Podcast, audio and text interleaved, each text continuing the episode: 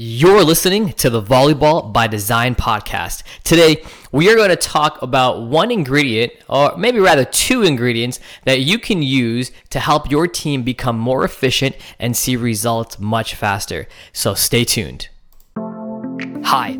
I'm Coach Brian Singh, and after 11 years coaching competitive volleyball and as a head coach of a college team, I've become obsessed with helping athletes and coaches improve their knowledge and skills of the game by teaching them how to train efficiently and effectively to ultimately reach their volleyball goals.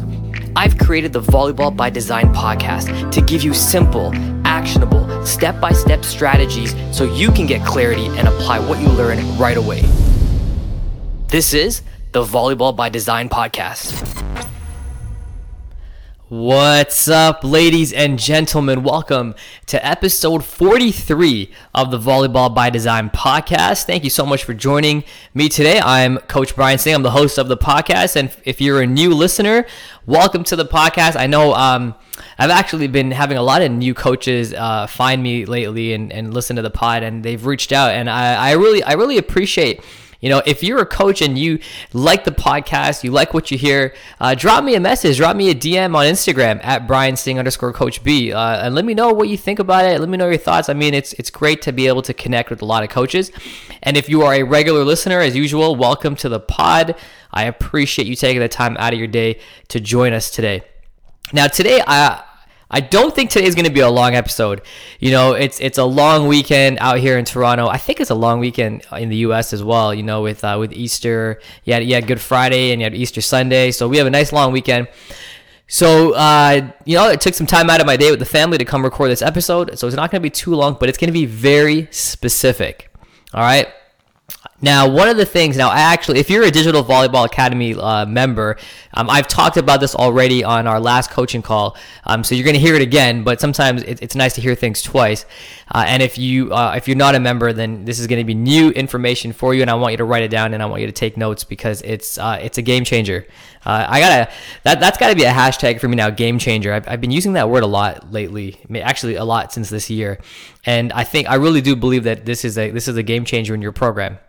So, um, you know, last week on, on the episode, I talked about one ingredient that builds championship culture. Okay, and that was the the men's volleyball, or sorry, the, the, volleyball manual or the coach player contract. If you didn't listen to last week's episode, please listen to it. It is a great, great episode that you can use right. We can get started right away to start building that championship culture. Well, today's episode, I'm going to give you another ingredient. Um, now, more so not for championship culture, but it's for championship performance. I guess we want to call. It. How do we increase performance of our team? And you know, it, it's performance is one thing that I'm always looking to improve, right? I'll, I'll, you know, I'm always looking to be more efficient, and by default, if I'm more efficient, my performance is going to be better. And as coaches, as players, we're always trying to perform better. Now, in if you think about this, I want you to. I'm going to give you guys a little comparison here. So if you're a student in school, right now, everyone here that's listening, uh, I'm going to assume 90% of our listeners have been in school. Okay, I don't want to assume 100 because I want to, you know, I'm going to be open. Well, if you're in school, what what do you use as a performance metric to figure out how well you're actually doing in school? Okay, so think about that. What do you use? What are you given, or what do you look at when you are determining how well you're performing in school? So m- many of you may say, you know, your report card mark, right? Your GPA, your report card mark, maybe a mark on a test. All right, that's normally what we use as a performance metric. That's how we can gauge how well we're doing in school. So if you're in a math class and you have a 90 in math, then whatever you're currently doing is probably working. Right? So that metric you're able to correlate that metric with your performance. If you have a 50 in math, then you know that whatever you're currently doing isn't working and you're going to, you know, try to figure out a way to become better at math. Maybe you don't understand it. Maybe you need to study harder. Maybe you need to figure out a, uh, a different way of learning it. I don't know. There's a lot of different things we can do, but the, the, the important point is, is that that metric is your indicator to figure out how well you're doing in that course. Well, guess what? Volleyball is the exact same thing. And I want you to ask yourself, think about this. How much are you using metrics for your team right now. Okay. And I'm not just talking about wins and losses. Everybody looks at wins and losses, and that's a metric. Sure. I'm talking about deep down in your team, when it comes to increasing performance for your team, ask yourself how many metrics, or are you using any metrics at all to determine the performance of your team or to figure out how well we can perform better? And that brings me to my point where, you know, on our team, we are very much results driven. Okay, now don't get me wrong, I, I do care about all the other aspects of the game. I care about, you know, creating the uh, ultimate experience for our athletes. I care about relationship building and all that great stuff. But I'm, I'm going to talk specifically about performance here. We are very, very results driven. And what I mean by that is, is that, well, we, we, we want the output. Like at the end of the day, we care about the results. You know, as, as coaches, we want to win, we want to see improvement, and we want to be able to measure that improvement. So, uh, and I, I think I, I've said this on the podcast before, but, you know, you cannot measure or uh, let me rephrase that. You can't grow what you can't measure. Now, I'm sure you've heard me say this before. You can't grow what you can't measure. So on our team, every coach owns a metric. Okay, every coach owns a metric. That's a metric they're responsible for. So one coach owns a passing metric. One coach owns a serving metric.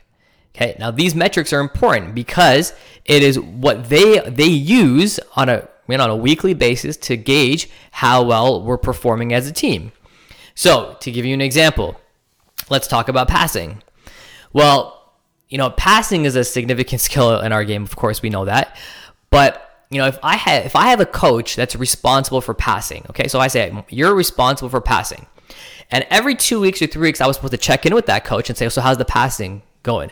Well, they'll you know they could say, oh, they'll, we're doing okay. Yeah, I'm seeing a I'm I'm seeing some great uh, improvement in their skill, and I'm like, well, how do you know that? Well, because you know they're they're they're they're performing better. I can I can see it. I can see what does that mean? What is that? How do you know that they're performing better? How do you know that they're improving their pass? Maybe they they look like they are, but we, we can't. That doesn't mean anything. You know, if I asked you how you doing in math class, I'm doing okay.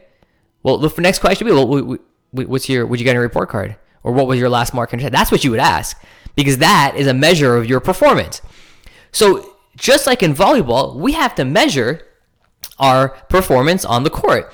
So our coach, one of our coaches who's responsible for passing, is going to stat our players' ability to pass, and more importantly, they're going to stat the liberos and left sides because they're responsible for passing. So with every two or three weeks, when we have our coaches meeting and we're and it's time to review the metric that each coach is responsible for, right? We come together as a coaching staff and we're going to have goals. You know, we want to make sure the entire team is passing at a t- like at, let's say we're at the beginning of the season and we're just starting out, we're just starting to teach fundamentals and skills. And I'm talking whether you're club or high school or college or whatever. You come up with a goal that we're going to try to reach as a team. So we want to pass a 2.0 for argument's sake. And then we can go even more specific and go down the list of all the left sides and liberos and say, I want this player to be passing at a two, this player to be passing at a 2.2, this player passing, or whatever the case is. So every three weeks, maybe four weeks, we as a coaching staff, we when we have our meetings, we'll say, okay, it's time to check in on the metrics. How are we doing? So I'll go to the assistant coach at Spritz for passing and I'll we'll, we'll you know we'll say okay did we meet our goal? Yes or no? What's the goal? This is what we did. These are all the players. How are we doing? So now we have a metric. We have a number that we're associating with performance. And we can use that to gauge how much we need to improve. Or maybe we didn't hit we didn't hit our goal. Well why didn't we hit our goal? And then we can figure out why and how and you know who is doing what and what the case is and stuff like that. You know serving.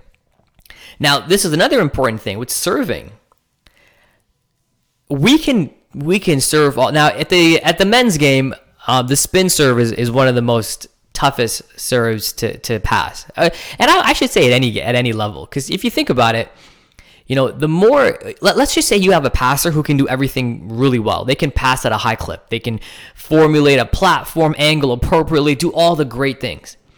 Now, if you're spin serving a ball extremely fast you know 100 kilometers an hour 120 kilometers an hour or 60 miles an hour whatever you want to whatever metric you're using regardless of how well that libero is or that left side can pass no matter how well they may not be able to handle a serve that's you know served at such a high rate they could be the best passer in the world they could be the best in terms of fundamentals and skills but the harder you serve the harder it's going to be for that passer to pass the ball, regardless of how good they are. So the speed of your serve is a metric.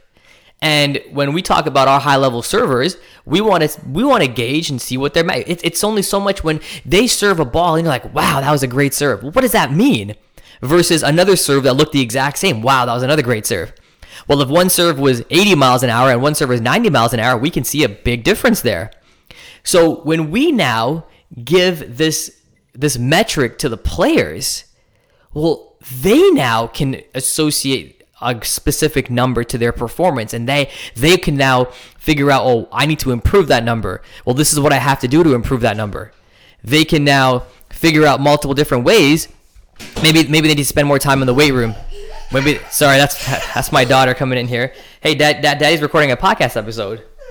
Uh, if you hear in the back, I apologize, but I, I know there's no time to pause and uh, and re-record because I I have to go back down with the family. But anyways, so they now have a metric that they can associate themselves with. And maybe that means, you know, we go into the weight room. Maybe that means we spend more time in the weight room. Maybe that means we have to figure out, we have to film more, figure out what's wrong with the serve, etc. But, you know, that's what it means. Okay, I, am actually going to pause it.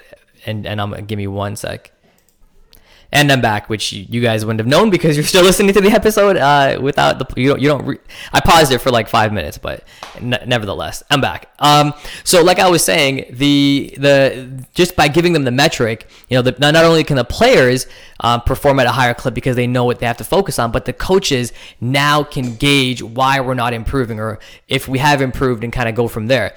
So it's really really important to um, to be to own a metric. All our, all our coaches on our team own a metric. I myself own a metric, but I moreover oversee the metrics as well. And can now now imagine this, you know, owning a metric. Imagine where you are at the beginning of the season, okay? And every three weeks, every three to four weeks we can you know we have a meet we have our meetings and we talk about the metrics and how, are we hitting our new goal? And we, we mind you we're, we're trying to improve that goal every four weeks as well. So at the end of that meeting if everyone's hit their metric then we try our next goal is to get higher and higher and higher and higher. So imagine doing that for an entire season. How not only how much more that you would perform versus if we didn't do that so if we didn't, if we weren't metric driven or results driven, and we weren't, you know, measuring the performance of our athletes in order to be able to help them improve better or faster, rather, we wouldn't know. I you wouldn't know if an athlete is you know serving at 80 miles an hour or sorry uh, like you know 50 miles an hour and at the end of the season they're serving at you know 55 miles an hour. Like you wouldn't know. You would just know they're serving they're serving hard. They've always served hard. We don't we can't improve that serving metric unless we know what it is so when you're more specific and dialed in to these type of metrics, your performance is going to increase. It is inevitable. It is what it is. It's just going to, it's going to happen. All right. So if for the, for that lesson there, coaches listening to this, if you have a if you have a staff, if you're lucky enough to have even one assistant coach, pick a metric that's important to your team and own it. Okay, whether you own it or your assistant coach owns it. If you have an assistant coach, you can own two metrics. Or you guys can, you know, maybe own two metrics each if that if that's the case. But whatever it is, own a metric, keep it as a focus point, as a goal for your team and meet every 3 weeks or 2 weeks or whatever whatever you want to meet, meet and figure out what, you know, talk about it. Are we hitting that metric? If not, why? Plan accordingly. Make the changes necessary to hit those metrics. And that way you're going to be more focused and again, and you're going to be more results driven at the end of the day, and you're going to improve faster. It's inevitable. It's inevitable. You're going to improve faster. It, it, it is what it is. So, um, some things like so for me, a metric that I, I really focus on for me as a head coach is I like to know the side out percentage based on rotation. I've talked about that. that's one of my important that's one of the stats I look at the most. You know, I want to I look at all six rotations, side out percentages based on all six rotations, and which one are we the weakest at. So the next practice, uh, I will focus on that side out on that rotation. I want to figure out why it's weak. I want to talk to my setter about it so we can make sure that we're we fix that rotation for the next game. And it's a recurring thing. You know, every every game there's going to be a weak rotation. I want to figure out why. So we're always trying to improve that. Okay. Uh, I will I will add one more thing. So the, the this whole episode is about you know owning a metric, being focused on on on the measuring like measuring those metrics and consistently uh, looking at them so you can improve and make them better. And I, I always talk about measurable feedback. So now your players are getting measurable feedback as well. One thing I'll add is uh, what what I've done in my career is uh, you know I'm all about processes, right? You know processes and, and, procedures and how things work. Like for example, I, I've talked about this before about my our game day. Our game day is like an event. And if you haven't listened to the episode um, where I talk about how you should be preparing for games and the fact that the game is like an event, I would really recommend going back and listening to it. Um, it's a really good, it's a really good episode, and I don't remember uh, what episode it is. I'm just kind of filtering through right now. Um, my yeah, I, I don't I don't remember what episode. I think it might have been, I think it might have been episode 16. Okay, think it might have been episode 16. It's it's called "Do You Have Championship Habits?" So you might want to try try that one, uh, because that one I think I'm just looking through really quickly here. Uh, but yeah, I think it might have been that.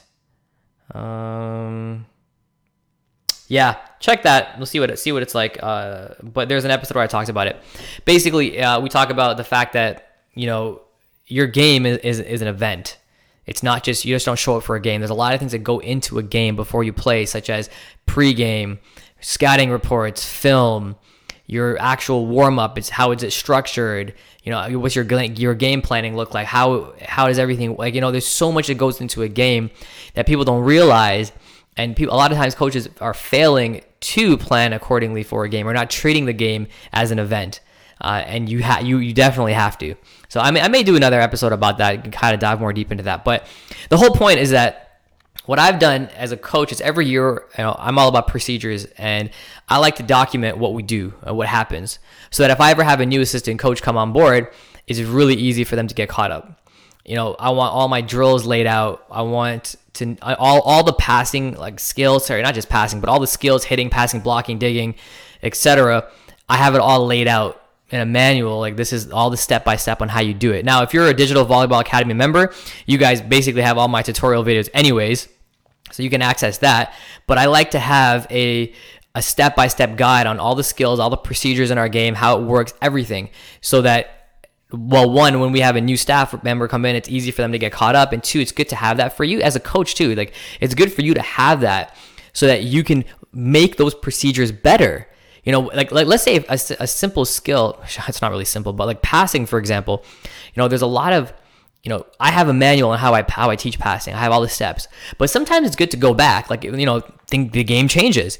You know, ten years ago, everyone was teaching players how to pass midline, and I get that. I, I completely understand that. But you know, the latest research and the latest uh, techniques and stuff have found that passing midline isn't necessarily always the best, especially on a float serve. So being able to pass off, uh, I don't know what you, what you call it, offline, off midline, I don't know, whatever you call it, but outside your body is extremely important. So I update these procedures every you know every so often i update the manual i update the skills and it's good to have that general guideline so that you can update it you can make yourself better you know, it's so hard to keep everything in your head. It's really good to write it down. So if you're a coach listening to this episode, write things down. Write your manual, write your skills, write your philosophy, write everything. Create your own, you know, your own manual. And that way you can always update it. It's easy to show your assistant coaches and stuff like that, and it's, it's yours, which is always always a great thing. All right, so there's a, there's a couple things for you guys to take with you today. I hope you, you got some value out of today's episode. But really go after listening to this, figure out how you're going to be figure out the metrics that are important to you. Figure out if you have a, if you have a coaching staff that's great, figure out who's going to own what and look and watch how much you improve going into next season. When you start and even if you're in midseason right now, start it now and look at the look at the improvement from when you start this process to what you were doing before and you'll see the difference. And it's going to be really really eye-opening for you. All right? So I hope uh, I hope you can take this with you and start, you know, getting your players to improve much faster and right away. All right, that's it for me for this episode. If you like what you heard, I really appreciate it. And oh, by the way, if you're a coach out there, um, and I, have mentioned Digital Volleyball Academy on this, podcast. If you're interested in joining Digital Volleyball Academy, um, you really want to grow as a coach, you want mentorship, which I offer inside Digital Volleyball Academy.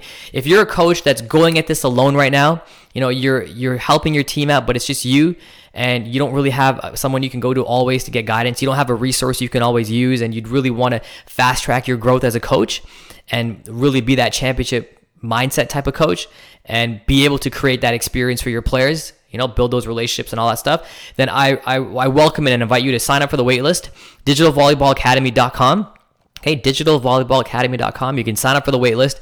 And as soon as doors open again, I'll, I'll let you in. I'll let you know when, when we're going to um, open doors again for that matter. And you can come in and join our amazing Digital Volleyball Academy uh, community, community of coaches.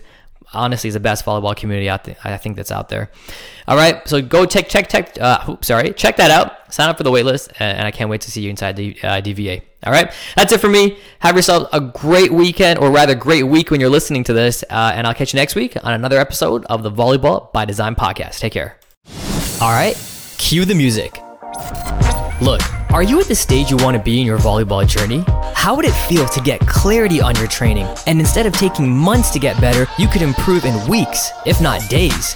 When I was a young coach and player, I felt this way all the time. The truth is, after I got some great advice on how to be efficient, my learning curve grew exponentially. Let me show you how to be more efficient and effective in this game. I invite you to check out CoachBTraining.com for more resources that you can use to take your game to the next level. I look forward to helping you reach your volleyball goals.